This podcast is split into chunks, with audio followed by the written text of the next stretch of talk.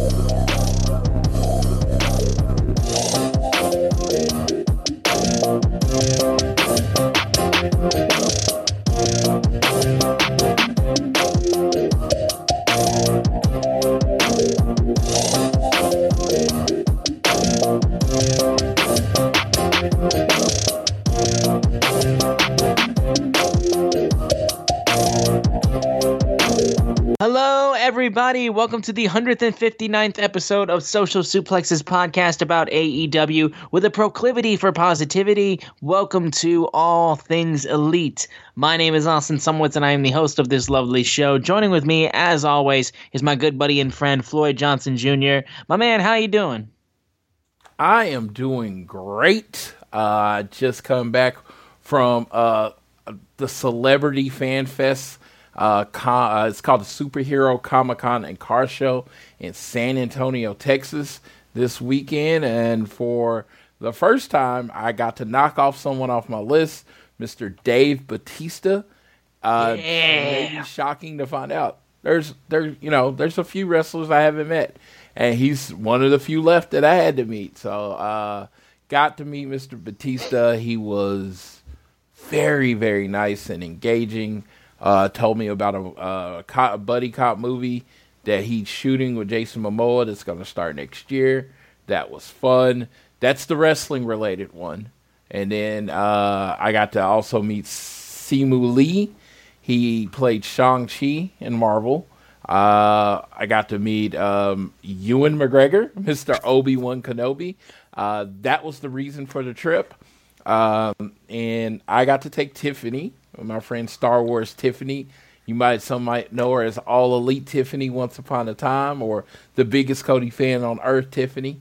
Well, she's also a passionate, passionate Star Wars fan, and I was finding out like when I met her that you know she's done a lot of wrestling stuff, but she had never really met any Star Wars people, like like any, you know, and like like Darth Maul was in my uh like just in my town, and I went and got uh, a f- a pop for her signed, and that was her first pop, right? So Yeah. Tiffany can say her first Star Wars person that she met, got a picture with, was Obi Wan Kenobi, aka Ewan McGregor, who's also one of her favorite actors. He just she he was one of her favorite actors before she even did Star Wars. So uh, the fact that I got to make that happen, that was kind of cool. Uh, she made a video about it. If you want to find uh, follow her at Star Wars Tiffany on Twitter, you could watch her YouTube video about her meeting Ewan McGregor. She's so much more passionate about the moment than I could ever be or convey. But it was cool to see the smile on her face, tears in her eyes. She was happy that she got to meet Ewan. That's why I do things for people because you know I like I like that. You know when Yeah. you know you know uh, I, from friends. Some of you may hate it. Some of you may watch it. But there was this one episode where Joey says there's no such thing as a selfless good deed. You're like you get something out of it, and I'm like, I absolutely agree with that statement because I did that for my friend, But what I got out of it is the smile on her face, the joy that it brought her. That made me happy. And, you know, I got some of the joy from being able to do that, being able to be the reason that that happened. So, Yeah. I, I, I definitely understand that. Uh, so that was really cool. Met Brandon Ruth, who was Superman and Superman Returns. Uh, he was also the Adam on CW shows. And if I had to say my number one fandom, it would be CW superhero shows. I'm talking about the Arrowverse.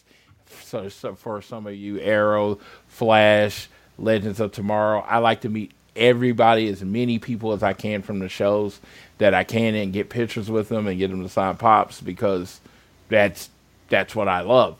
Uh, so I got to meet him, and I think that was that was it. I'm like I'm like, was that it? Was that all five people? Do you know? I think so. I think that was it. I was, it's supposed to be five people. I got a lot of pops signed. Uh, yeah, Hayley Atwell. I forgot her. Oh, there you go. Yeah. Yeah, Agent Carter, uh, Captain Carter. Uh, yeah, so I was able to get two Batista pop signs. So I got a Batista pop and a Drax pop sign. Then I got Captain Carter and Agent Carter signed by Hayley Atwell. I got the Adam signed by Brandon Ruth, uh, or Ralph, I believe. I don't know. I've never understood how you pronounce it. Uh, then Shang-Chi, he of course signed, and then Obi-Wan Kenobi. And they all look really, really good. I got them posted up in my room. So I'm very excited about that. Uh, yeah, but yeah, the, the weekend was the whole reason was Ewan, and then I I was so excited when they announced Batista because again I'd probably say there's about 20, 15, maybe 20 wrestlers I've still yet to meet in any way, and Batista was one of them.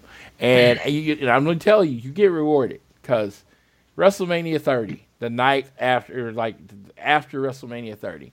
So we're walking home, and you know we had drank a little bit, uh, had a little food, all that good stuff, and um, we were walking down uh, in New Orleans. It wasn't Bourbon Street; it was like a street next to Bourbon Street because we were just getting back to our room, and we saw Batista with a bunch of people, right? And in that moment, I could have rushed him. Oh man, I could have got a picture, but I'm like, dude, that dude just worked. You know, he was just in matches all the night. He just put somebody over. He looks like he's with his friends. And I said, you know what? I'll meet him another time. And I kept walking. Right? I was one of, that's always been kind of my thing. I try not to bother people, but in that moment I hadn't bothered them. And and I hadn't met him, you know, like we were never in the same room or never. I was like, God dang it. And it's just like, it'll eventually happen. Well, in this case, how perfect can it be? I'm already going to the show. I'm taking my friend to see Ewan McGregor. I'm very happy about that. And then Dave Batista gets put in the spot where I get to meet him. You know, it's like, I'm not going to say it's like fate, but it was like, it was going to happen. You know, sometimes you have to just let things happen. You know what I mean? Absolutely, yeah, I and that's definitely that's that's awesome, and that how everything like that worked out. But yeah, huge weekend for Floyd, of course. But we've got a lot to talk about from the week in AEW. Of course, we're heading into Quake on the Lake when you guys hear this, or Quake by the Lake. Um, and then we had a busy week last week with Battle of the Belts 3 taking place in Grand Rapids, Michigan. Shout out. Um, so we got a lot to talk about, but before we get into everything, we're gonna got to make sure you guys are downloading this fine show on Google or Apple Podcast. And if you listen to us on Spotify or wherever you get your podcasting preference, uh, please give us a share with your friends, family, coworkers, whoever you wish. It really means the world to us. You can also leave a rating and a review to let us know how we are doing. But the easiest way for you guys to support us, if you don't want to go through that whole shebang, is to follow us on Twitter. We are at AT Elite Pod on Twitter at Social Social Suplex are the guys who make this show possible, and they've got a bunch of other shows they got on their network. Uh, check those out; you won't be disappointed. I am at Austin Szumowicz, S Z U M O W I C Z, and Floyd is at Floyd Johnson Jr. on Twitter. And the big news of the week is the fact that Quake by the Lake is coming very, very shortly. But also, we got confirmation because last week's episode we were talking about the AEW video game reports that were coming out, and we have official like reports from the AEW video game Fight Forever.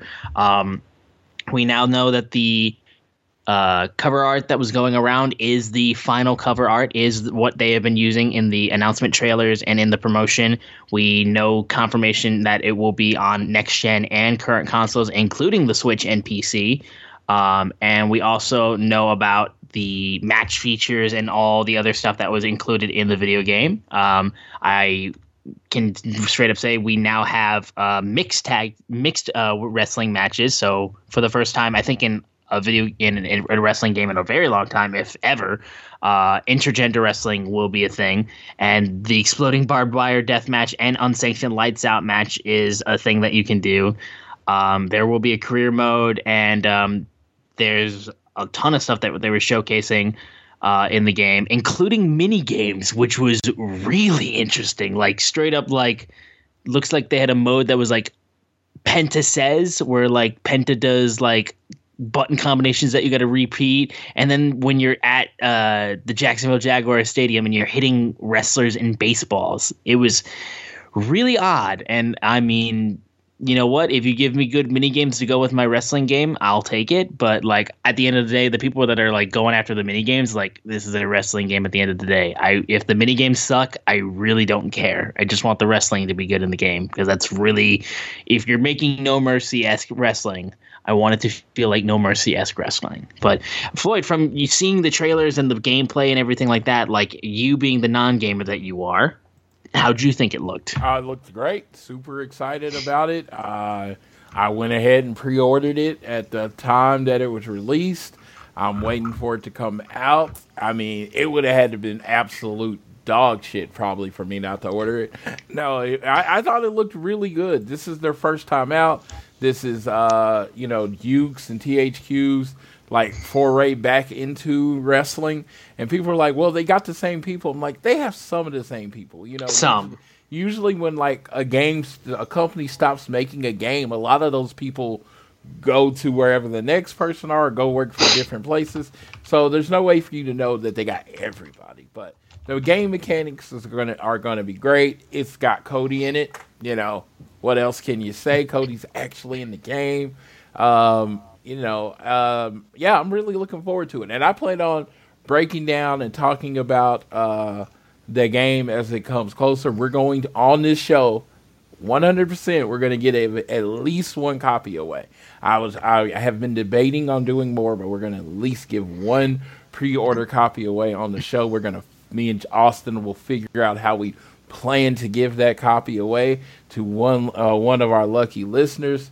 Uh, I just yeah, I'm I can't be more excited about anything. I've been, I mean, and as much money as they put in this game, I mean, the final product is going to be great, and it's yeah. made by gamers. You know, that's the whole thing. It's made by gamers, and I think you can tell that with the mini games. You know what I mean? Like I don't remember any wrestling games really having mini games inside of it that's a gamer's touch. The one thing I would I say like the only mini game esque thing I would think of is like like the mini modes like when they that used that old beat the streak mode and, and uh, what was it 2K15 I think it was or 2K14. I fucking loved that mode and I wish that they kept using it because honestly it was a lot of fun. And then when they did the million dollar tower in 2K19, I thought that was great too. Um, that was a blast just trying to get through that and beating it. Um, so I like the mini modes and stuff like that. Like mini games is going to be really interesting because like i said like when i think mini games i think mario party. And if you're giving me like mario party-esque shit with my wrestlers like that's a cool idea. I just want to see like how you executed it. Especially with the same engine that you're building your wrestling game around. Yeah and that's what i'm like i'm that's what i'm like. And I, I just wanted to be like let's say i don't care about mini games that i can just go and play Exactly. I'm a wrestler. You know, I love wrestling video games. That's what I love. So it's like, I'm not trying to, you know, I'm just gonna do my thing and you know, just do my gamer thing and not worry about much else. So I'm really, like I said, I'm really excited. I was going to be really excited. Uh, it's been uh, it's been a long time coming. You know, we've been talking about this game for a while, and the fact that you know you talk about Aubrey working on it, Cody working on it, Kenny working on it. So I'm mm-hmm. I'm excited it's coming.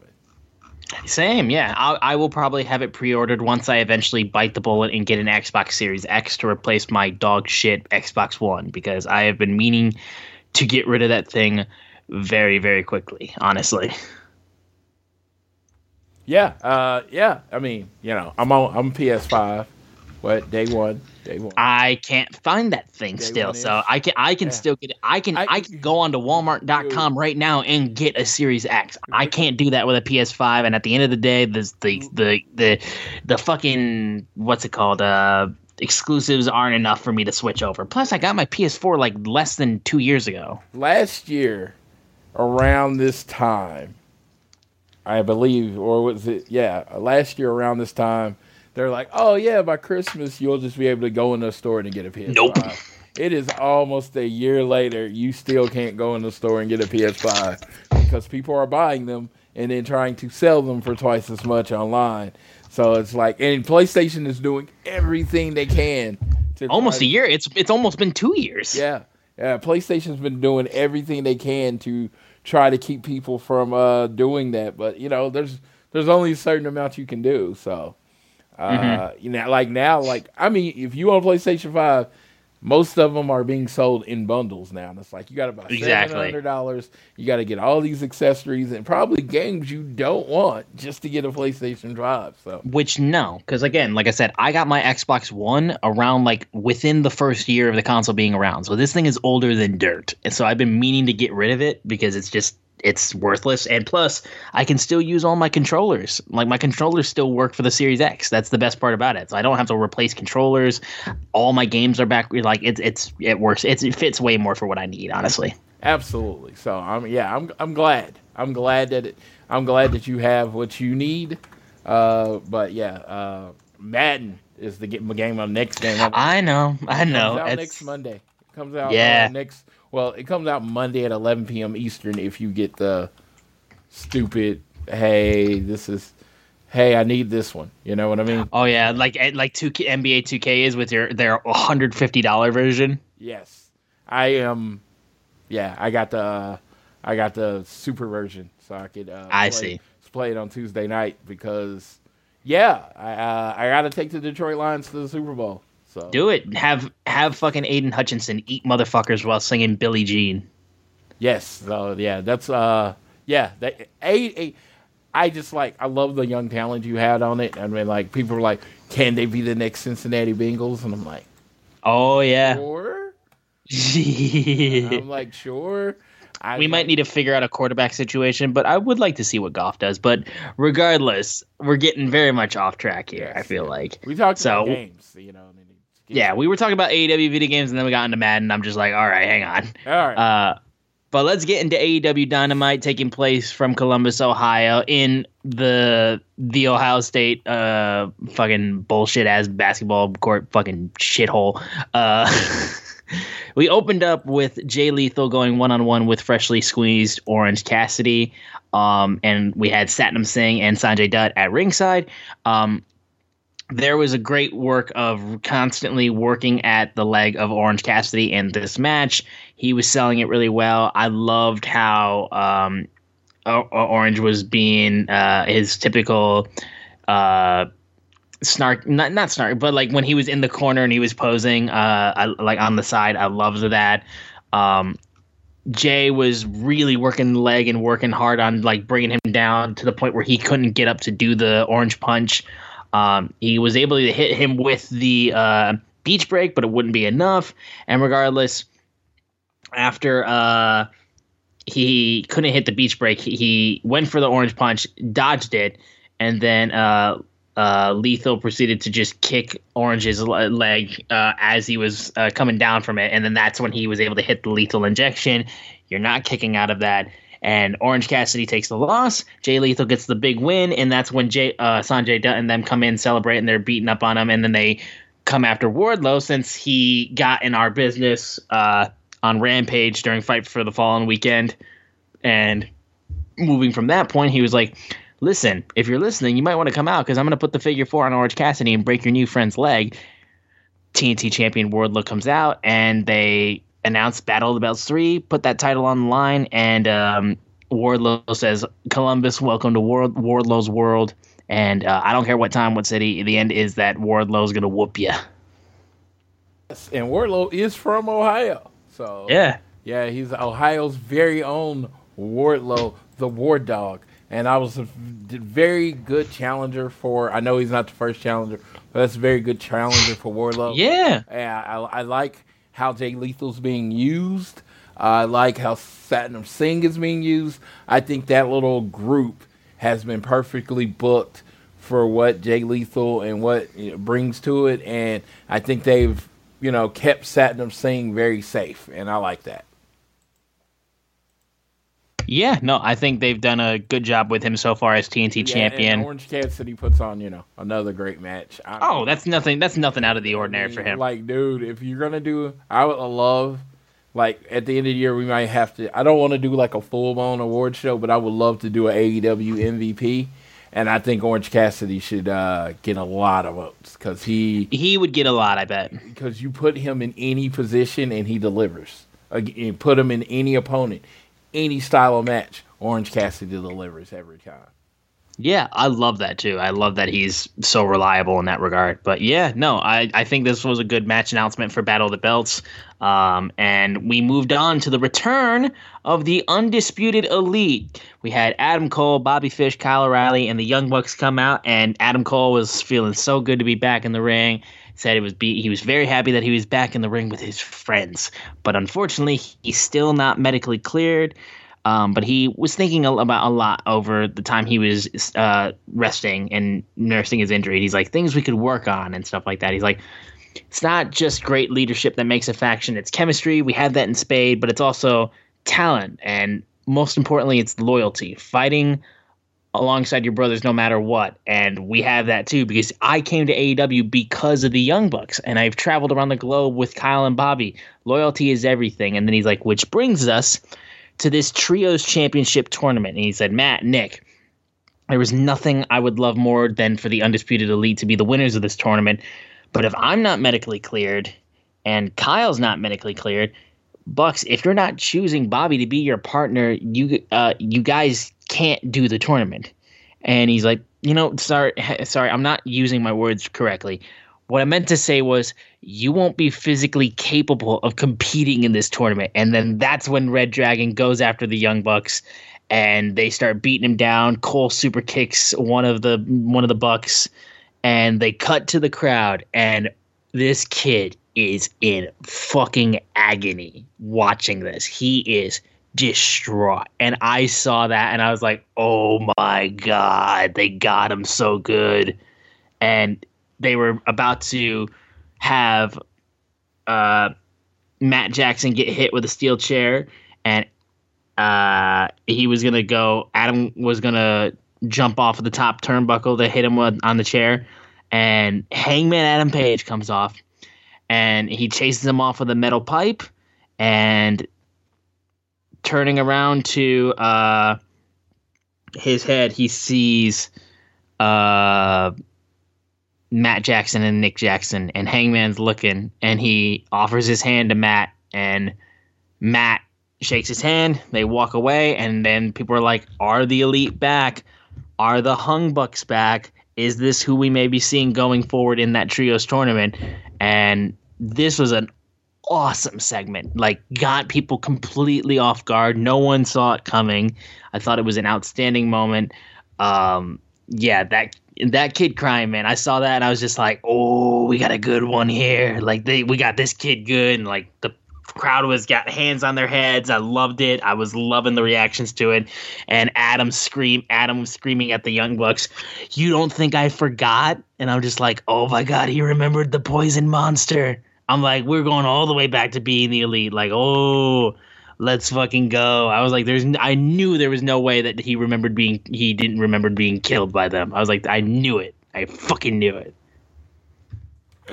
That was an awesome segment. Uh, the the highlight of the segment in my world is the stylishness of that man that we call Hangman in the butterfly jeans. Yeah. Like he had butterflies all over his jeans. How how confident, how how masculine do you have to be to be able to come down to the ring and be ready to beat someone up with a pipe with butterflies on your jeans? Come on, man. That's that's confidence right there. Like butterflies. No, but, oh yeah. Uh, Adam Cole turning on you is pretty much like grass being green and you know the sky being blue and air you needing air to breathe. Adam Cole's gonna eventually beat you up. That's just what he does.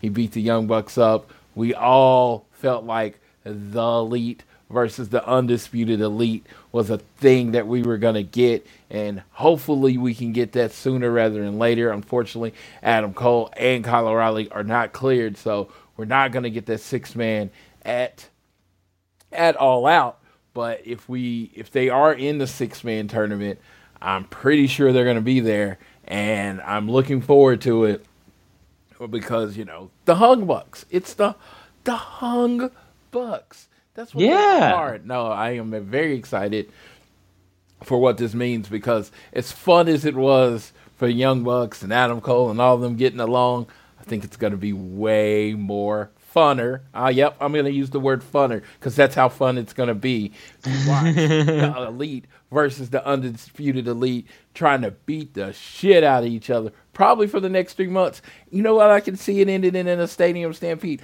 I don't care. I'm I'm excited. Let's go. Let's. Oh yeah, go. It's, it's, I'm. Yeah, I'm I'm jacked about this, dude, especially because I know this trios tournament is going to be outstanding, and like I'm so ga- I'm so gassed about it.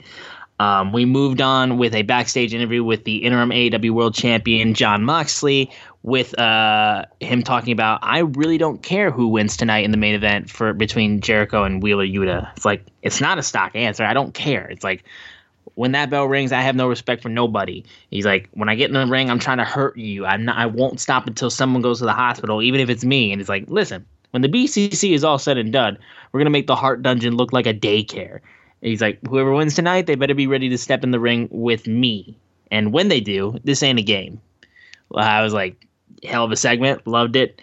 And uh, the use of the Hart Dungeon reference again. It's like, well, I wonder who's winning this match. Yeah, yeah. Um, I, I mean, Mox is straightforward, and Mox is he is what he's what's good for the world title. He to me is how you book a face champion. Absolutely. He is just like I don't care who it is. I don't care what it was. I am going to fight you. I might lose. I might lose.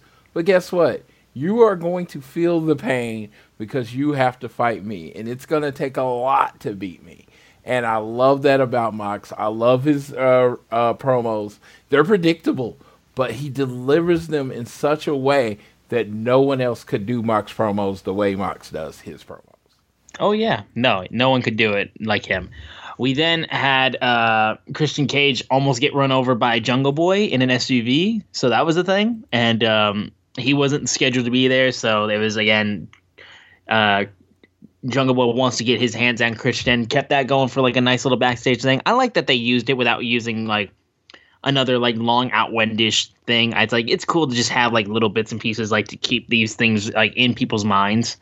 Um, and then we moved on to the women's tag match between Britt Baker and Jamie Hayter versus Thunderstorm with uh, women's champion Thunder Rosa and Toni Storm.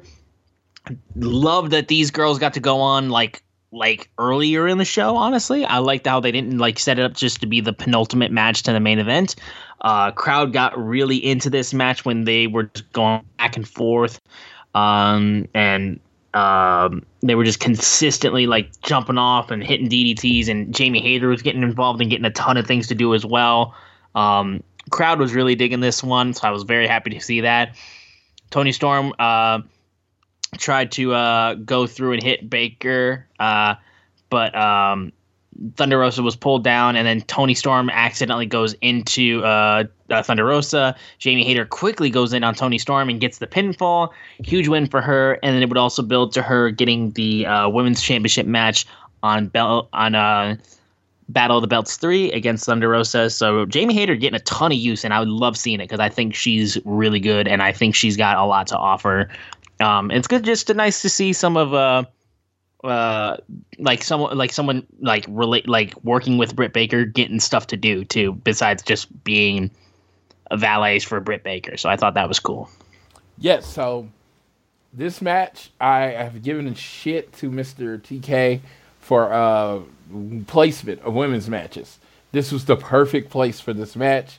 It allowed it to get to to make the most of the the the crowd being highlighted and you know everybody was into Britt, everybody was into Jamie, Thunder and Toni. It was just a very exciting match where you know it just felt like the crowd was into it. They actually did work a pace that was you know more you know the AEW style, and I think everyone, I think all of that came together to make a really good match, and I just loved how much energy and noise was coming from the crowd because that's the kind of support that you got to give the women and women's wrestling on these shows. You like you got to make noise for them, but as it's like you can help them by putting them in a good spot, and this was a good spot.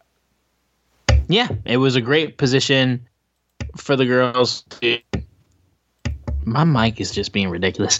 It was a great position for the girls to really get the chance to shine. They got to work a lot faster and got to move and let things grow a lot more. And the crowd really got to be invested in everything. Um, loved it. Every girl shined in that match. We had a little uh, video package about Sammy Guevara and Tay Conti uh, and how they are officially in Paris and they are getting married. Uh, and the Instagram pictures are all over. If you didn't notice them. They were blasted all over social media. Couldn't can you believe it? Um, and then Eddie Kingston's like, why don't I get TV time? Like the, these two are getting their video package and like all this shit. I can't get in the ring and do a promo or what? What the fuck's going on? He's just like, Sammy, congratulations. Nobody cares, and like you have a receipt coming for you. So sign the contract for the match. I'll see you at the pay per view. So Sammy Guevara and uh, uh, Eddie Kingston is being pushed for All Out, and that will be a match that I think is just going to be pretty fucking violent because Eddie's going to want to fucking throw haymakers, and then Sammy's going to do some crazy jump off shit and like probably almost kill himself in the process. But you know what? It'll be a crazy good match. Um, but no, in all seriousness, I think these two have the chance to be like a really like like underbooked, but like like shining match on that card uh, that we've seen, like at least from the stuff that's been announced for All Out uh, going forward. So, uh, Eddie has been used in a lot of different positions in this company. Uh, I think this position is to help uh, Sammy kind of get back over, because Sammy was over, and then the whole tie thing happened, and it seemed like that hurt him. So it, I think this is gonna get Sammy in a position to get back over again. Uh, Eddie again, uh, when he, when you look at it, he no one cuts a promo like him. No one makes you care like him. No one makes you feel as intense as he does. No, no one can sell a fight like Eddie Kingston. Eddie Kingston's gonna mess Sammy Guevara up.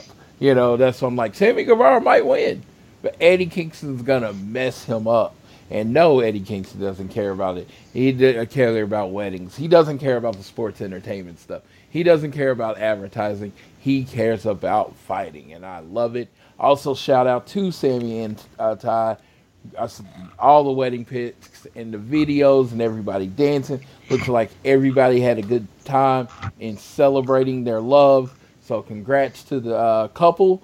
And you know what your wedding gift is from Tony Khan? You get to fight the craziest guy on the roster. Yeah, yeah, yeah, yeah, yeah. Congrats, congrats.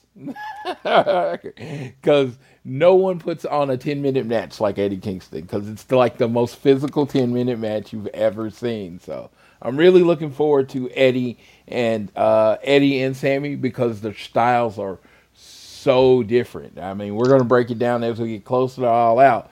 But man, just like a pre breakdown, yeah, stylistically, this should be fun. Oh, absolutely. And, in the sense of like Sammy getting back over, I think it more so will just get Sammy like more time too. Because again, like I said, Sammy's a better heel than he than he is a face at this point in time. And I think just working against one of the most beloved baby faces in Eddie, like he's gonna have so much to work off of. I feel like in this match. So Sammy, I think, can really do a lot to shine in this feud. So I'm I'm excited for it. Um, we had a quick little mention from the broadcast booth about what happened with Team Taz with the Powerhouse Hobbs turn. And before Hobbs had his match against Ren Jones, Taz straight up said, like, I have not had contact with these guys. They don't like nobody like nobody's been like the communication's not there. He's like, listen, Team Taz is no more. Like I uh, wish nothing but the best for all three of those guys, but at this point right now, like I got no control over these guys. They're gonna do what they want to do. That's cool, but like Team Taz isn't a thing. Which yeah, pretty much you got that inclination once Ricky beat the sh- got his shit rocked by uh, Powerhouse Hobbs. So we moved into the Ren Jones and Powerhouse Hobbs match. Hobbs got the quick win. Starks flew into the ring to try flew so fast cameraman couldn't keep up with him and he starts brawling with Hobbs, and then he gets hit with a vicious spine buster, and then Hobbs just like fuck out of here, and then just gets out of the ring. Um, so Ricky wants to get revenge, got slammed. He's gonna have to try a different tactic this time around. So yeah, I, this I, was what it was. I love the Team Taz thing. I love that he ended Team Taz. There was not they didn't just go away. Taz addressed it. It's over. We're not doing this anymore. You know, everybody's individual. Even my son's not Team Taz anymore. No, Team yeah. Taz is just done. It was always kind of convoluted with him being uh, the main color guy and having a faction. So Yes. now we got more of a te- separation of you know the church and state kind of thing, and then he can just be like calling it down the middle. He lo- has love for Ricky. He has love for Will. Of course, he has love for his son. But uh, yeah, it's just gonna be like he's gonna let these grown men handle their shit. He like, and he's gonna step away and let them let them handle their shit. So that was cool. And then Will Hobbs, he's as physically impressive as he's ever been. Uh, I feel like his presentation and over the last few months, his presentation, he gets the gimmick. He get what it is. He's like this aggressive, just mean dude. And him and Ricky Starks are gonna be a perfect type of, uh, the, gonna be a perfect uh type of uh, fi- uh you know violence because wrestling is better when it's personal. And we've been had them together over a year, going for tag team titles. Will's always had Ricky's back. Ricky's always had Will's back, and now Will's out on his own. Big old dude, just messing people up. I got a feeling. I'm just gonna say this. We've seen Stokely give his card to two people. I think Will Hobbs might be the next person to get Stokely's card. Oh yeah, that's gonna be a thing for sure. Um, we then had Darby Allin uh, teasing the coffin match for against Brody King at uh, Quake by the Lake, and he's tattooing his hand with uh, Brody King like like your coffin will be made or something along the lines of that.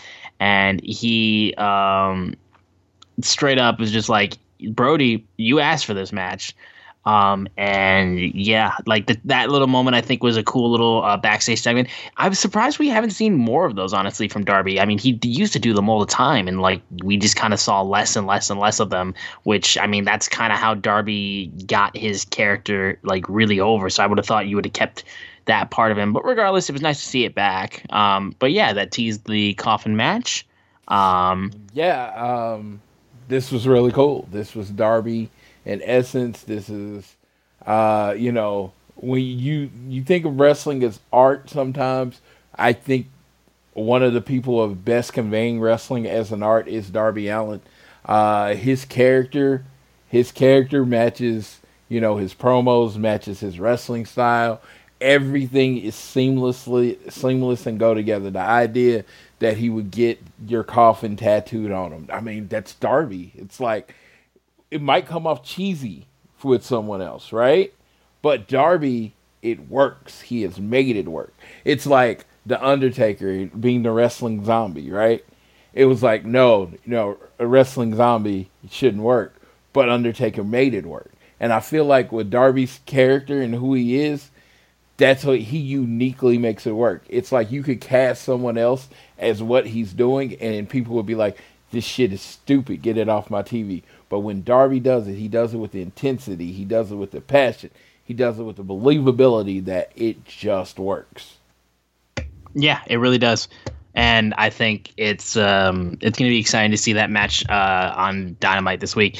We then had Christian Cage versus Matt Hardy, and it was, uh, I believe we've seen this match actually a little while ago, um, but this was involved with when Christian and Matt Hardy were were getting into beef uh, over the Jungle Boy feud, and um, yeah, I mean, like you you you knew what you were getting with these guys together. They did a good match. Um, I thought this was uh, a lot of fun as he was. Uh, uh, Christian Cage was able to get the win um, after uh, Matt Hardy tried to hit an elbow drop through a table, didn't work, and that's when he was able to get the kill switch to get the win.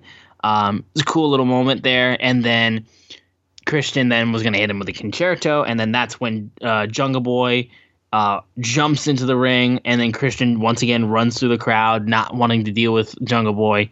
Um, and uh, that was when Luchasaurus was coming up the ramp, and uh, that's when Jungle Boy was like showed up in the ring. So, yeah, uh, I thought this was good, and um, yeah, it's more of what you expect from these two guys, two veterans who have done this for so long, and they're just really good at this.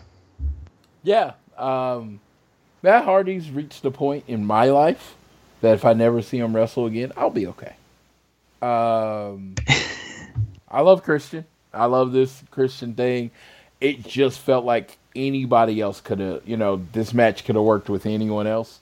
It's like I don't dislike Matt Hardy. I want to make that clear. It's just, yeah, it's just like at some point, you know, you you got the shortstop. They can't get down for the grounder anymore, and it's just like, like we can find a better role for you. I feel like there's a better role in AEW for Matt Hardy right now. I mean, yeah. Again, it's a weird situation considering uh, the Jeff the Jeff uh, thing in the room. Absolutely. But...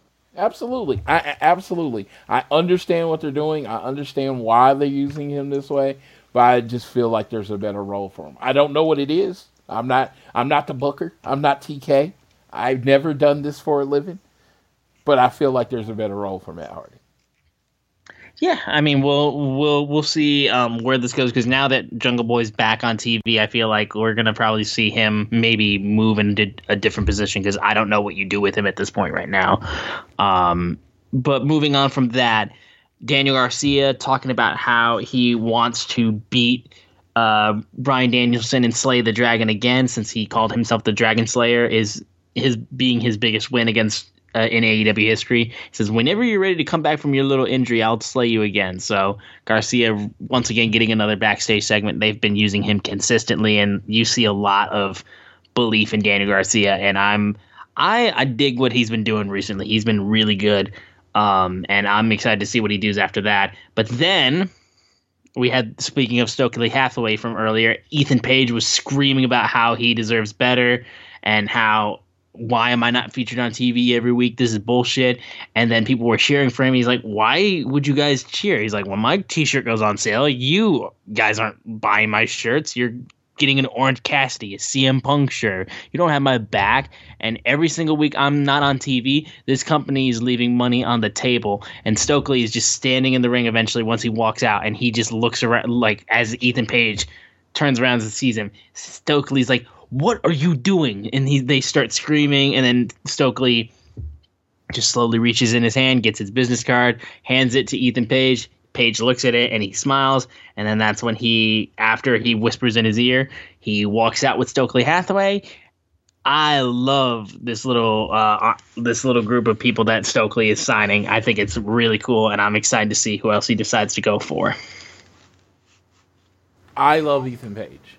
I oh, I did too. Yeah, I've said long ago that Ethan Page is money. I said if I started a wrestling company and I wanted a head heel to be my lead person in the company, it would be Ethan Page. I said uh, Impact was like stupid for never putting the world title on Ethan Page because he has the look. The dude is amazing on the mic. He is great in the ring. He has no weaknesses but somehow he's not the guy, ever the guy. And I think it's time for him to get elevated in AEW. And I'm hoping this partnership with Stokely is what gets him elevated. Yeah, I hope so too. We then had uh, the JAS talking about uh, the Chris Jericho uh, match, uh, uh, the Chris Jericho possibly getting his uh, chance at the AEW World Championship again, and then Anna Jay wanted to just scream and just put an AEW crew member in a chokehold, which was pretty funny. Um, so it was just uh, a situation where they just kept that going on. Um, and then we had the tag team dumpster match between the acclaimed and the Gun Club, and the Gun Club uh, proceeded to walk out, and then uh, they jumped them immediately, and then that's when uh, after they jumped the Gun Club from the start, that's when they threw their rap on again, and uh, Max Caster says the bar, "We're gonna make you retire like Vince McMahon and send the world in a tizzy." and that was quite funny to see that he like did that and got everyone so riled up about it. I thought that was great. Um, and then these two like tons of garbage stuff that they threw at each other from the from the dumpsters, um, suplexes onto trash cans and uh, power and sheets being brought out and all this types of stuff. Eventually, um, Austin Gunn was uh, climbed up to the tunnel and was going to jump off it onto a table, but then Max Caster uh, climbs up after Anthony Bowens proceeds to knock Colton out of there. I mean, uh, and uh, Max Caster uh, proceeds to throw Austin into the dumpster from the top of the state of the of the of the entrance uh, gate, and then Bo- Bowens puts Colton on the table. Mike drop through the table. They both get through, put through the uh, dumpster, tied, close the lid, shut it, and then that's when they decided we're gonna push this goddamn dumpster off of the fucking stage, like full on uh, New Age Outlaw style. Good God, there's people in there. What the hell is so great about that? Um, took a little while for them to get it lined up, but eventually they pushed it over, and it gave a great effect. Uh, it looked it it it sold they sold it pretty well. I felt like. Yeah, I, I you know I'm gonna nitpick. It's, heels are supposed to do what they did. Yeah, but I mean, That's yeah, kinda, it's kind of messed up. but again, people people were cheering uh, when the New Age Outlaws did it too, like all those years ago. Yeah, because New York New Age Outlaws were heels though. They were supposed to go too far. The faces were like just supposed to win. I don't know. Uh, John Cena literally, like, we're gonna talk about your your boy Batista. John Cena literally in his I Quit match with Batista had him on the car. It Was gonna throw him off of the car with the AA. He says I quit. John Cena says, "Fuck it, I have you up here. I'm gonna throw you off anyway." That's not a situation where it's like, John Cena was the devil though. He was actually a heel. Most people didn't realize that. About "Oh, come on." I, I booed him every time he came out. He Sure, I did too. Uh, listen, I did too. But let that's let's not let's not forget Yeah. that that is a thing. And he did the same thing in his I Quit match against JBL. Same thing. He Same was- thing. He was a heel to me. John Cena was always the heel. I was always rooting for the other guy. But, I, get, I get your point in what you're saying. I thought this match was solid. I love how it me- featured those four. Uh, Max has always been uh, Max has always been good on the mic, and he was a heel. So it was like they needed something to turn him face. Here, uh, insert the Gun Club, the Ass Boys. That's this was the completion of their face turn, and I think I honestly do think this was a bit of an elevation for the acclaimed, and I think they'll be heading towards that tag team. I don't know if they're going to win the gold, but they're I think they're going to be a challenger soon. Yeah, that's awesome. I think I think I think I can agree in that regard too. Um, and then we'll move now to the main event of Dynamite. Chris Jericho versus the ROH Pure Champion Wheeler Yuta. These two did a really fucking good job. Like really good main event. They Yuta is so fucking good. Like I dig the shit out of Yuta. I think he's done great stuff. Um, I loved how he just hit German suplexes repeatedly. Um, but when he uh, tried to uh, get the pinfall after he couldn't get the kick out, couldn't get the three count, Jericho countered with the, the walls. Um, and then the fact that Jericho won with the lion tamer was awesome. And Jericho literally said, "You unleashed the demon after you won the match." He's like, "You want open Pandora's box. You want Lionheart, you got it. But I'm gonna stretch the shit out of you." Uh, yeah, great main event match. Honestly, they they got a ton of time to work with it, and Yuta just really had a lot to work off of this too. And Jericho looked great too. He looked awesome. I thought he did great, and it was great when he was able to get the win. Um, tries to get the bat. Aubrey yanks it away and then hits a low blow on Yuta to be able to get the lion tamer. So Yuta still looks great, honestly. And again, it's a situation where it's like yeah, cheat to get the win. Like you don't have to have clean finishes all the time, even if the ref doesn't see it. Um, yeah, I thought this was a great main event to this show. Is it crazy that I like Wheeler Yuta's matches when he lo- loses more than when he wins? I mean, that's I- just. I feel like that's just babyface uh, fatigue sometimes, where it's just like No. you want to see them suffer. No, it's just like his match just with Moxley. Oh my god, where he lost. Oh my god. And then his matches with Bryan Danielson when he lost, and now he had his match with Chris Jericho. Like my uh, my favorite Wheeler Yuta matches are when he loses because it's just like he gets so close and he looks so fiery, and I'm like, oh my god, this kid's gonna be a world champion so uh, soon. And then when he wins, they're all like really good matches, but I just I don't feel the same. I think he does need a good finisher.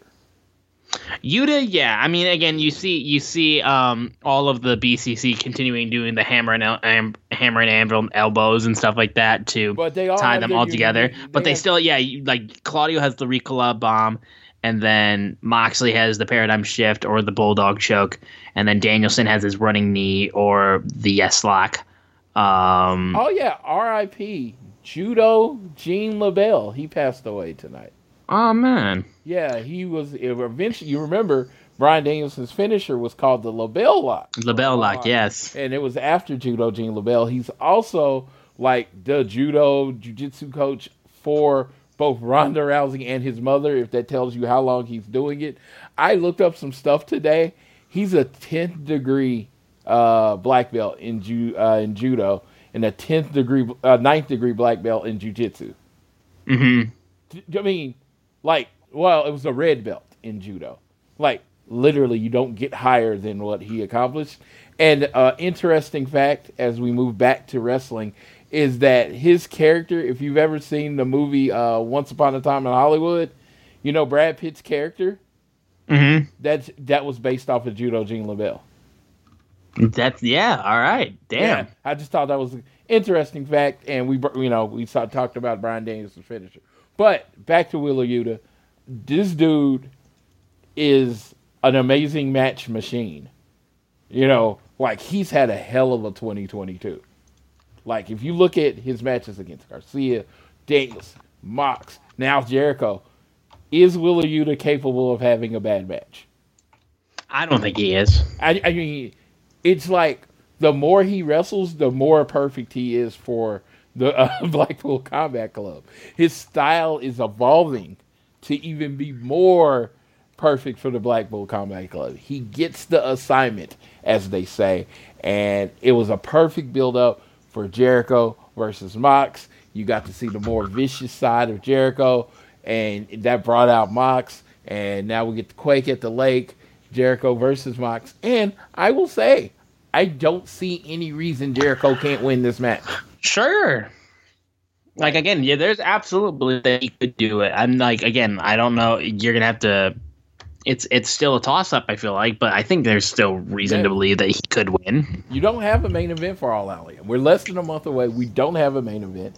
Uh, you know, Jericho versus anyone could be a main event. Jericho's still a headliner. He still moves tickets. Uh, you know, Mox versus anyone in the main event could work. So we're we, we're wide open as far as the card goes. So it's like you get those people who are like, oh yeah, Jer- Mox is not gonna lose. I'm like, why not? I mean, Mox isn't supposed to be the champion right now anyway. And like this is one of those times you like you- like for the first few years you felt like every champion was laid out in AEW. Mm-hmm. It doesn't really feel like that right now. So there you go. Yeah, there you go.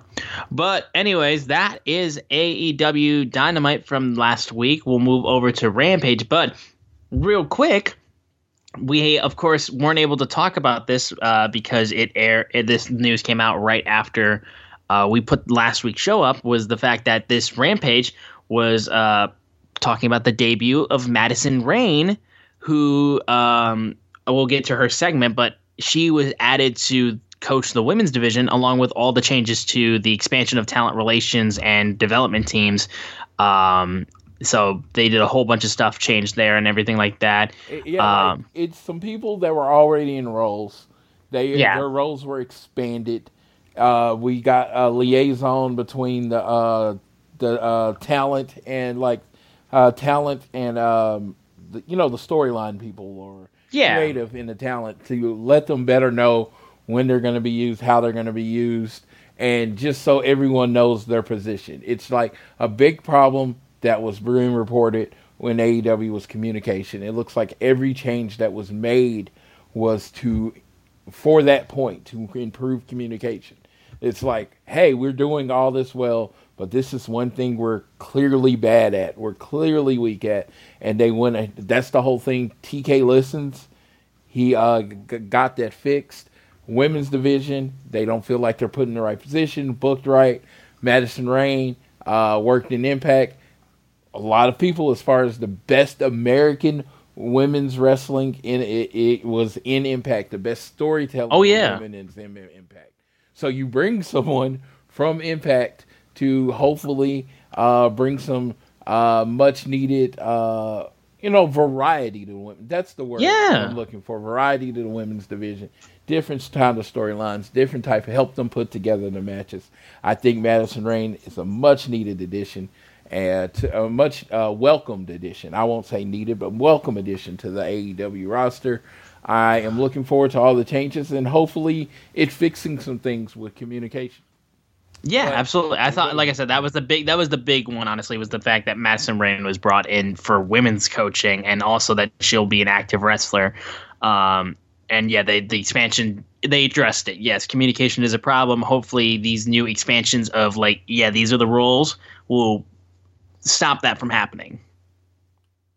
But moving into Rampage, taking place from Grand Rapids, Michigan, uh, we had the AEW Interim World Title Eliminator match opening things up with Mance Warner. Mance Warner is all of a sudden on AEW television going up against the champion Jon Moxley. Gotta say, was not expecting to see Mance Warner. I was just like, oh, really? CZW? We're getting CZW's Ma- Mace Warner on here. I was just like, that's fucking crazy. So, so how he- did you you did uh, did you see how he got the title shot? I did not know. There was a bunkhouse battle royal at Ric Flair's last match. That's right, there was. Yeah, you know what? Now I remember that. Yeah. He got the match against Moxley because of it. And you know, Mance Warner is one of those people. I've never really, I haven't watched a lot of his matches. I never understood his character, and I feel like after Rampage, I do get it. And he cut a, an amazing promo after his match, Yeah. and I actually understand what he's going with. Yeah, and I thought these two did great. Um, I know there was a lot of jokes going on about Moxley bleeding all the time, and I'm like, he's going up against a former CZW wrestler. What the fuck do you think is gonna happen? Yeah, Like- yeah, it was. I mean, I mean, Mox is a. Wasn't Mox CZW too? Oh yeah, he was. Yeah, So super violent, bloody match. That that was that was uh, on the uh, on the menu tonight on AEW's wrestling, and you definitely got that. You got uh, you got you, you got a perfectly cooked. Uh, bloody, violent match with uh, Mox pulling out the win with the bulldog choke, right? uh huh. Yeah, yeah. I think that's more of his uh, finisher than the paradigm shift now. I think he likes it way more honestly because Paradigm Shift, regardless, is just like it's it's it's still like again his he uses it a ton, but at the same time though, considering that like it's a better transition, I think from him doing those elbows.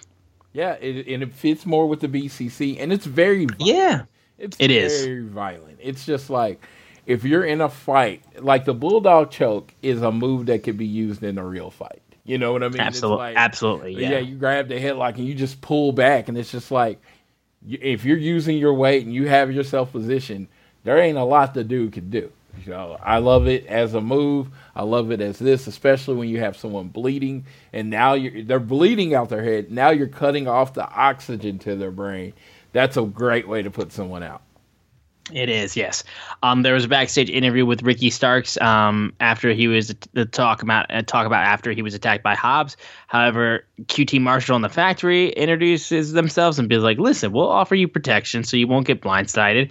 Stark said no, and then just shoved his way past. So QT and his boys are going to fuck with him, I think. So that'll be fun.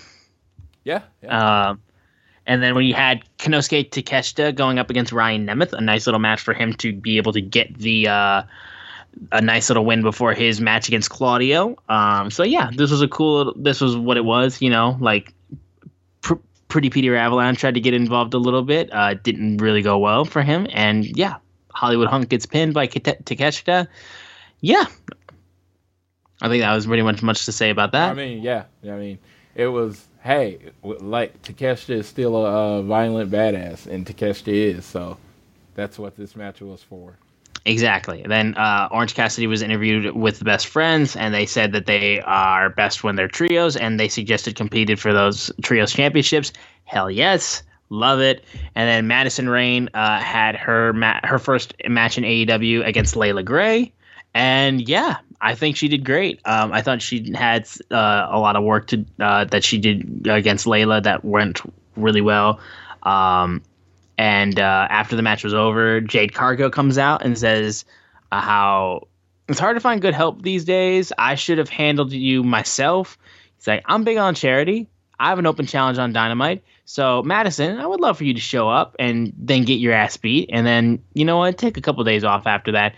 Kiera Hogan then tries to sneak into ambush her. Doesn't go well. She gets cross reined, And yeah, Madison Rayne versus uh, Jade Cargill. That would be a fun match. So, so I don't I, watch Impact Wrestling a lot.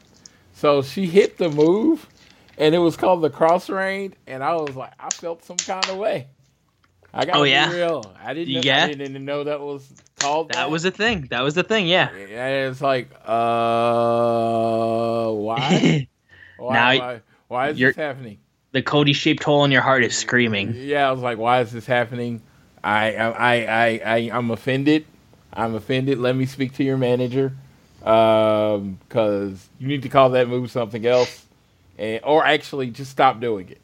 Do something else. Okay. I am just saying. I'm, I'm giving my real honest reaction to this, like, because it's Friday night or Saturday morning. Because I watched this Saturday morning because I'm in my hotel room and I'm watching it and I'm like, cross, cross what?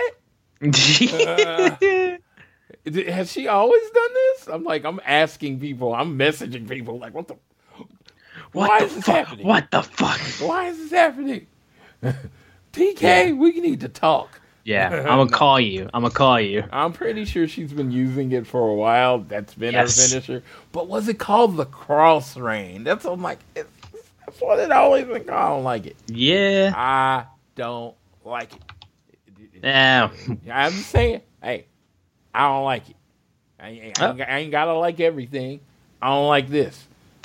So okay. I'm gonna get a special pleasure out of Jade Cargill putting her foot in Madison Rayne's face on Wednesday. I'm just saying. All right. All right. Fine. Fair enough. But regardless, we moved into the main event of Rampage, which was the Friday night street fight between the AEW World Tag Team Champions Swerve and Our Glory versus Josh Woods and Tony Nese. Um, it was a street fight, gave this match a little bit more of stuff that it could do. Um, I loved uh, how they had like just a pile of chairs and Swerve just wanted to just backdrop Tony Nese onto that and uh, then get his double foot stomp. Um, and yeah, I thought um, Keith Lee grabbing uh, Woods uh, and just like proceeding to move him out of the way of the table was great. Um, and uh, Keith Lee took Mark Sterling and threw him through the table, which I thought was great. Um, but yeah, I mean, like this was, I thought this was like a solid uh, main event of Rampage with uh, some street fight elements to give it a little bit more leeway because, like I said, I did not care about Josh Woods and Tony Nese challenging for, I mean, going up against the tag team champions. Um, the street fight gave it a little bit more where I was like, all right, well, let's see what happens. Um, but yeah, hopefully I can see Swerve and Keith Lee defend, like have a title defense that um, has a little bit more leverage to it or a little bit more uh, levity to it because I would like to see them get into a big tag team feud. That would be a lot of fun. Yes. Um, yeah, uh, this match was very physical. Uh, Woods hitting the German through the table. Impressive. Impressive. That was really cool. Yeah. Yeah, I was like, is he dead? Because he just took a 300 and something pound man. And, you know, you can kind of say he German him, but basically Keith Lee just landed on his head. And Yeah. went through the table. I mean, I was like, is he okay? Is I was concerned because Keith Lee is not a small guy. Like No, he's I've- not. I've stood next to Keith Lee and I have felt small. Do you know how many people actually make me do the feel that way in life? Not many. So Yeah. he's like he's like uh, we pretty much weigh the same, but he is like solid muscle. so it's just like oh, I could just imagine someone landing on me landing on someone's head. Now that brick landing on someone's head that was great, but the match Yeah. ended the only way it could. Uh, you know, swerve, putting the double feet through Tony Nese to get the pin. I really enjoyed this match. Get him out the way. Let's get a real challenger in there, as Keith Lee said before the match started. Yes, please. Like I, I need that very much, very badly. Um, but that was AEW Rampage. So we'll go, go really quickly into Battle of the Belts. We opened with the uh, TNT Championship between Wardlow and Jay Lethal, and this was solid. I thought this was a solid TNT Championship match. Lethal had a bunch of good stuff here, like trying to constantly avoid the Powerbomb Symphony and just doing everything in his power to get away from it, and also trying to get Wardlow's left knee worked at a bunch. Um, Wardlow uh, was throwing Lethal around for a good bit, and like I said, like he did a good job of like um, he was like, "Oh, my knee," and then like played possum, and then was able to get Wardlow uh, outside the ring where he could hit him with the tope suicida. Um, regardless, though, as Lethal uh, got headbutted viciously after he tried to go for the lethal injection, um, he then got powerbombed and pinned. Sanjay Dutt then goes after Wardlow after the match. Satnam Singh comes in, puts his foot onto the chest of of Wardlow. Wardlow's trying to lift it up, and he's got it up a little bit, but then Jay Lethal gets involved and then puts him in the uh, figure four while Satnam has his boot back on him, and uh, then uh, regardless, he tries again and even tries to go for a power bomb on Satnam Singh. Not gonna happen though, and when that ha- ends up happening eventually, it's gonna be crazy. Um, but yeah, no. So Lethal gets a little bit of revenge after losing the match, and yeah, I thought this was a good way to open up Battle of the Belts. Honestly, One problem with this match: go ahead. no Powerbomb Symphony.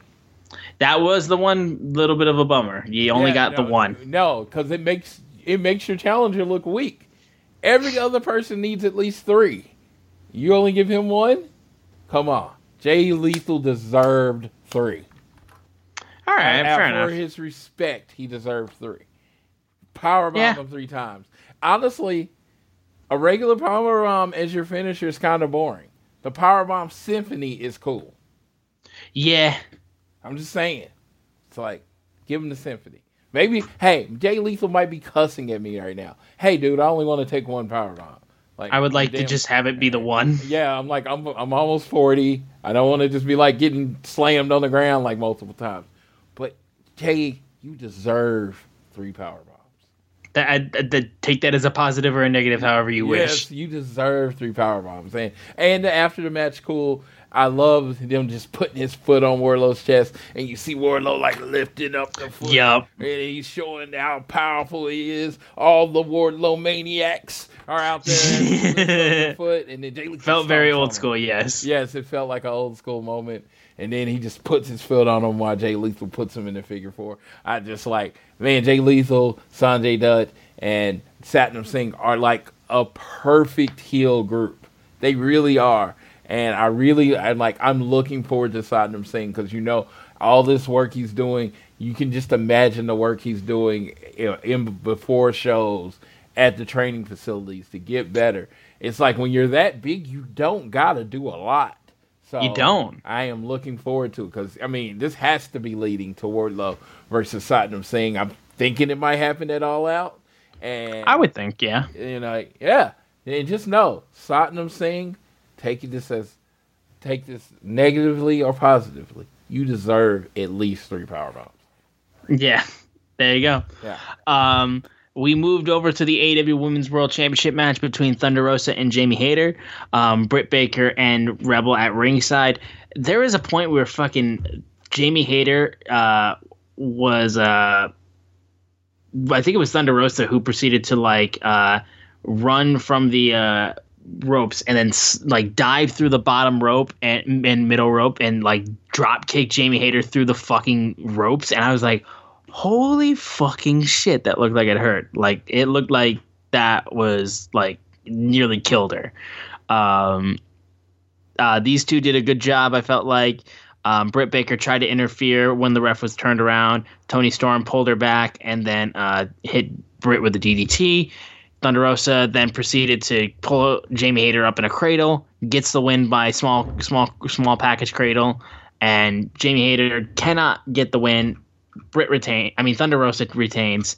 Um, yeah, I thought this was a really good match too. Um, like I said, the fucking drop kick through the floor uh, through the ropes was like, oh my god, like that looked like it fucking hurt. Um, but yeah, no, I thought there was a, a lot of good stuff in this match. Jamie Hayter really looked good here. Um, I liked how uh, Britt Baker was on the outside, really supporting Jamie. Um, yeah, I thought this was a good match. Very good match. Uh, Jamie is, you know, the perfect, like, hey, you got to fight this person to get to Britt kind of thing. Even though Britt is not even the champion, it just still feels like everything's a warm up to Britt. So I just thought, and I think Jamie's just super talented and she's super physical. I saw a lot of people online wanting her in the Blackpool Combat Club, and you know her wrestling style is it wouldn't be altogether out of place in that group. So I really did enjoy this match. I think she more than anybody wrestles a style that makes Thunder look better. Yeah, I think that's I think that's fair. Yeah. No, and um, Thunder looked really good in this match too. I will yeah, say too, yeah, like it to go off of that. Yeah, yeah, it just fits in like because she's so straightforward, because she's so violent, that fits into Thunder Rosa's style. Like it's not overly athletic. It's just coming at you first and forth. Like some of our matches with Serena Deeb. I mean, it makes Thunder Rosa look good. I feel like Jamie Hayter fits right into that. Very physical, very stug type match. It's like, oh, is this a fight? And that's where I think when Thunder excels the best. Yeah, absolutely. I I will agree on that too. And then we go to the main event of Battle of the Belts 3, the ROH World Championship match between Claudio Castagnoli and Konosuke Takeshita. Um, I love this match. I thought this was great. I love how they pushed out Konosuke Takeshita had an El Generico esque dive onto uh, Claudio Castagnoli. They were really pushing that, and how those two had a feud going into Ring of Honor and stuff like that. Loved how um, these two just really worked each other. Um, Claudio got the giant swing, crowd went crazy for it. Um, Konosuke Takeshita, another El Generico esque move with the blue Thunder Bomb, and they were just ripping each other apart in this match. Like when fucking uh, uh, Konosuke Takeshita uh, proceeds to uh, get out of the Ricola bomb and hit a Hurricanrana. And then there was a great moment where fucking he dives at Claudio, but he like gets him out of the air and just proceeds to hit, like throw him with the uh, I think it was a Death Valley driver. Um, and yeah, just caught him in fucking midair with that. I was like, oh my god, that's nuts. Um, and then Ricola bomb was able to be hit, and Takeshita not able to get the win, but regardless, awesome match. Loved this match. I thought it was great. Um, this this was huge. I thought this was just really good stuff. And Konosuke again, outstanding. Hope he gets uh, more usage too after this because he looks amazing every time I see him. Um, and Claudio as ROH champion already proving dividends. Love it so much. The amount the amount uh, Takeshita has gotten over in losing when he finally gets his winning run uh, it's, I mean, the crowds and uh, places are to go crazy. Um, this was a great match again. He looks amazing in a loss. I this is the best match in Battle of the Belts history. Battle of the Belts long history. This was the best match in Battle, bar none. Not even close. Uh, Cesaro, just showing what Cesaro has shown forever, what everybody has seen in him. He's one of the best wrestlers in the world. Takeshita, really good, you know, really good, probably one of the better wrestlers in the world too. And they go out there and they put on a classic, and it's like, oh, did they need like tables or anything? No, they put on a classic in the ring, fighting each other. It was great. Yeah, loved it so so much. But that closes off Battle of the Belts and this wild week of AEW. Uh, we'll real quickly give our preview for Quake by the Lake. Uh, FTR will be in action. Your boys are coming back. Uh, we're gonna have a tornado tag match between the Lucha Brothers and Andrade and Rush. They're going to get the coffin match between Brody King and Darby Allin. Jade Cargill and Madison Rayne will be uh, uh, facing off against each other um, in a women's tag match. Uh, was their partners, no, ma'am? I said, I said tag. That was supposed to be title. Title. Uh, women's title match. Okay, yeah, I was going to say what? T- yeah, TNT, TNT title, TBS title match. Yes. Or TBS. Sorry. Uh, somebody's like, when you see the, I did see a post that made me laugh. They said, when you see the TBS title, what person do you think of? And I'm like, the one person who's hold it. Champion, yeah. And then of course Mox and Jericho in an AEW Interim World Title match. Um, Mox and Jericho two. Yeah, two. Mox and Jericho two. The rematch. Uh, honestly, the one thing that I got feeling on is I feel like Rush and Andrade have to win their match. Yeah. I just think if you're trying to build them as a duo that has any power, they can't lose this match. They have to win. Yeah. And maybe they get a new member. Maybe. Because I just feel like it's almost set up for them to introduce a new member during the match. You know what I mean? Tornado right. Tag, no rules. Uh, I was thinking today, I was just like, you know, of course, Dragon Lee. You know, there's a lot of things you can do uh, with it. So I, I definitely, I'm definitely interested to see what happens in this match. You know, it's going to be a banger. I, am predicting either that match or Darby and, and Brody to start the show.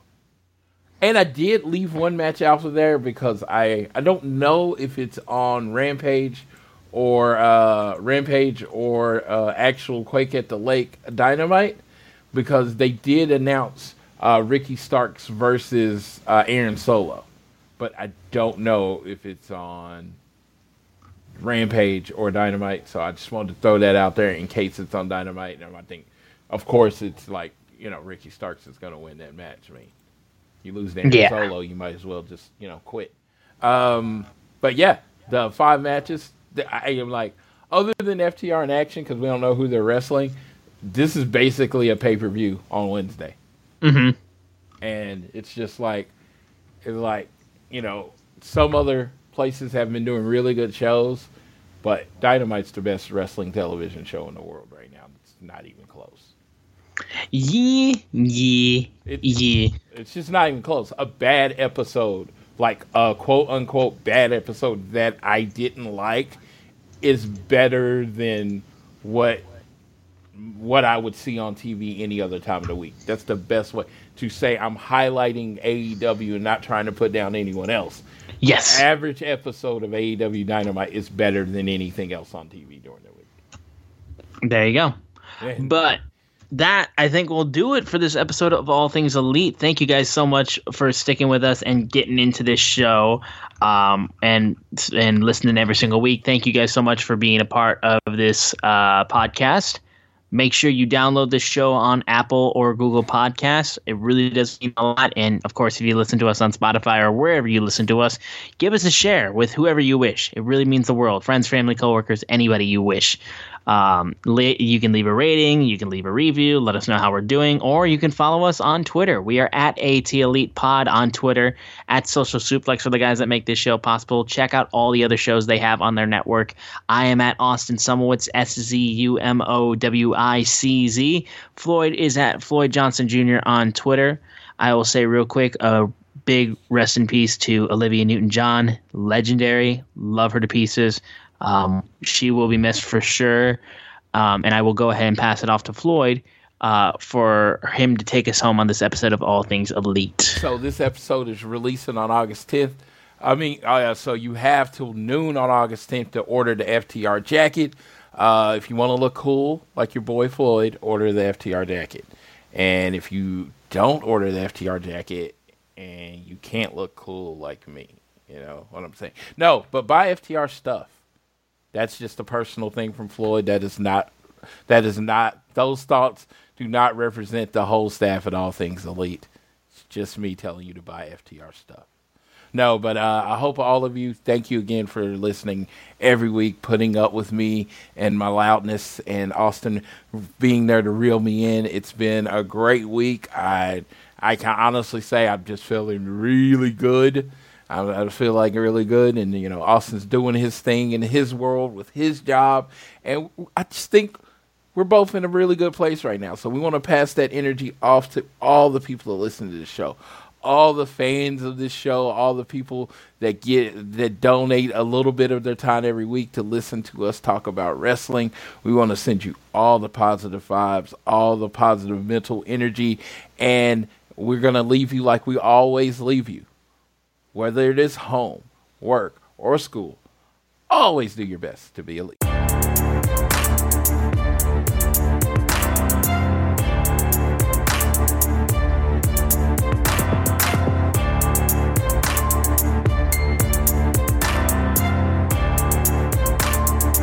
What's so special about Hero Bread's soft, fluffy, and delicious breads, buns, and tortillas? Hero Bread serves up 0 to 1 grams of net carbs, 5 to 11 grams of protein, and high fiber in every delicious serving. Made with natural ingredients, Hero Bread supports gut health, promotes weight management, and helps maintain blood sugar. Hero also drops other limited edition ultra low net carb goodies like rich, flaky croissants and buttery brioche slider rolls. Head to hero.co to shop today.